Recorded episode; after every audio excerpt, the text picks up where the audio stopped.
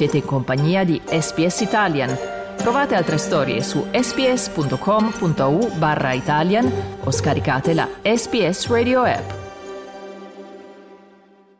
State ascoltando un podcast di SBS Italian con voi oggi Massimiliano Gugole. Il segretario di Stato statunitense Anthony Blinken ha iniziato nei giorni scorsi un tour fra Medio Oriente ed Europa per discutere la situazione nella striscia di Gaza. La preoccupazione per la complessità ed un possibile allargamento del conflitto è ben rappresentata dall'itinerario di Blinken. Partito da Turchia e Grecia, passando per la Giordania e ora diretto verso Qatar, Emirati Arabi Uniti, Arabia Saudita, Israele, Cisgiordania ed Egitto. E delle prospettive statunitensi statunitensi sul conflitto tra Israele e Hamas. Parliamo ora con il giornalista ed ex direttore dell'ANSA Giampiero Gramaglia. Buonasera Giampiero e ben ritrovato qui su SBS. Buongiorno Massimiliano e buongiorno e buona settimana agli ascoltatori. Giampiero, quindi tre tappe di questa lunga missione diplomatica si sono concluse ad Istanbul, Creta e qualche ora fa ad Amman, capitale giordana. Come sta procedendo il viaggio del segretario di Stato statunitense e quali sono le maggiori insidie che dovrà affrontare nei prossimi giorni? Le tappe fin qui svolte erano in fondo le più facili, anche se in Turchia e con la Turchia del presidente Erdogan nulla è mai eh, semplice. Lì, oltre che di Medio Oriente, c'era da parlare dell'allargamento della Nato con l'ingresso della Svezia, che la Turchia non ha ancora definitivamente sbloccato, attende la Turchia che dagli Stati Uniti le arrivino i caccia F-16, i caccia bombardieri F-16 di cui eh, ritiene di avere bisogno. Quindi anche di questo si è parlato in uh, Turchia. In Giordania, prima tappa geograficamente e decisamente medio orientale della missione di Blinken, il discorso è relativamente facile perché i rapporti tra il re di Giordania Abdallah e eh, gli Stati Uniti sono eccellenti, però anche il re di Giordania ha chiesto agli Stati Uniti di fare pressione su Israele perché eh, allentino la presa sulla popolazione civile della striscia di Gaza e perché eh, riducano il numero delle vittime di questo, l'intensità di vittime di questo conflitto che ne ha già fatte quasi eh, 23.000 fra i palestinesi. Ricordiamo che il conflitto è stato innescato dalle azioni terroristiche di Hamas e di altre sigle palestinesi sul territorio israeliano il 7 ottobre che avevano fatto circa 1200 morti israeliani e che avevano portato alla presa di oltre 200 ostaggi, una metà dei quali sono tuttora in mano palestinese. Adesso per Blinken iniziano le tappe più negoziali in Qatar e poi in uh, altre aree della penisola arabica e poi in uh, Israele, in Egitto e nei territori palestinesi.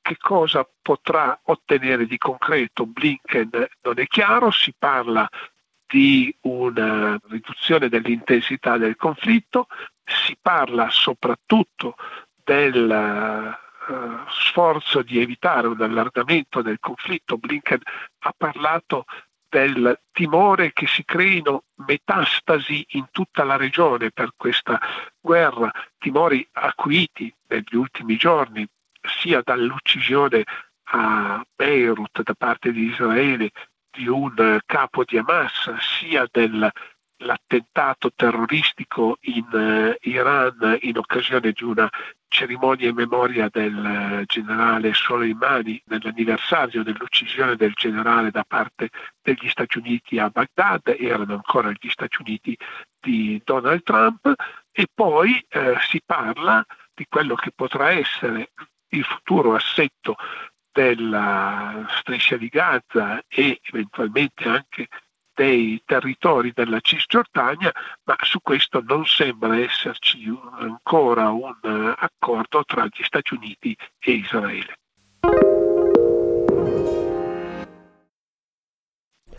Noi siamo in collegamento con il giornalista ed ex direttore dell'ANSA Giampiero Gramaglia, anche dalle tue parole Giampiero è chiara la complessità di questa missione e ora gli Stati Uniti sono anche impegnati nel Mar Rosso a gestire gli attacchi dei ribelli Houthi che stanno mettendo a rischio un'importantissima rotta commerciale. Quali sono gli ultimi aggiornamenti su questo fronte? Beh, certo, il fronte del Mar Rosso è una di quelle metastasi che Blinken teme e di cui Blinken eh, parla, perché gli Houthi che sono ribelli sciiti dello Yemen e che nello Yemen hanno condotto stanno conducendo da anni una guerra contro il regime sunnita del paese, loro sono sciiti e il regime sunnita è aiutato da altri sunniti, dai sauditi e dagli emiratini, gli Houthi hanno attaccato a più riprese nelle ultime settimane navi commerciali in uscita dal Mar Rosso in un tratto di mare in cui transita buona parte del traffico petrolifero internazionale e anche buona parte dei traffici commerciali internazionali. La tesi degli UTI è che loro attaccano unità, navi che hanno interessi commerciali eh, o che sono portatrici di interessi commerciali israeliani in realtà hanno attaccato navi che battono bandiere le più diverse, gli Stati Uniti insieme ad uh, altri paesi, fra cui uh, l'Italia, hanno costituito una flotta che dovrebbe intercettare le incursioni degli UTI e posizionata anche in modo da poter intercettare i razzi che gli UTI sparano contro le, le navi in navigazione nel, nel Mar Rosso, ma la missione non è semplice, è vero che in quell'area l'Occidente ha già l'abitudine a una lunga missione antipirateria condotta al largo delle coste somale, ma sembra che gli UTI forse anche perché sostenuti dal punto di vista della qualità degli armamenti dall'Iran, dispongano di mezzi più efficaci che non i pirati eh, somali per intercettare e minacciare la navigazione nell'area. E tornando dalle parti di Washington, ci sono state polemiche sulla condotta del segretario alla difesa Lloyd Austin, che non ha dichiarato il suo ricovero in ospedale, pare nemmeno al presidente. Che cosa è accaduto? E cos'è accaduto credo che eh, non sia ancora proprio molto chiaro. Il segretario alla difesa americano Lloyd Austin è stato ricoverato al Walter Reed, che è eh, l'ospedale militare per eccellenza degli Stati Uniti, sta a Bethesda, appena già nel Maryland, ma appena fuori Washington. È stato ricoverato il primo gennaio, ma del suo ricovero fino all'altro ieri non si è saputo nulla e lui non ne avrebbe neppure, non ne ha neppure perché lo, lo ha detto la stessa Casa Bianca, informata la Casa Bianca. L'incidente sta creando tensioni nell'amministrazione, appare una mancanza di giudizio o di chiarezza di giudizio da parte di Austin, le cui condizioni di salute non sembrano comunque preoccupanti. Non è chiaro il motivo del ricovero, non è chiaro perché lui abbia cercato di tenerlo segreto, di sicuro più che un elemento di sicurezza per gli Stati Uniti o un elemento che incide sulle crisi in atto militari sia in uh, Medio Oriente che in uh, Ucraina, l'assenza e il comportamento di Austin diventa è diventato un tema della campagna elettorale perché offre ai repubblicani lo spunto per denunciare da una parte la mancanza di leadership del presidente Biden sulla sua amministrazione e dall'altra la mancanza di affidabilità, comportamento non responsabile di un membro senior dell'amministrazione democratica.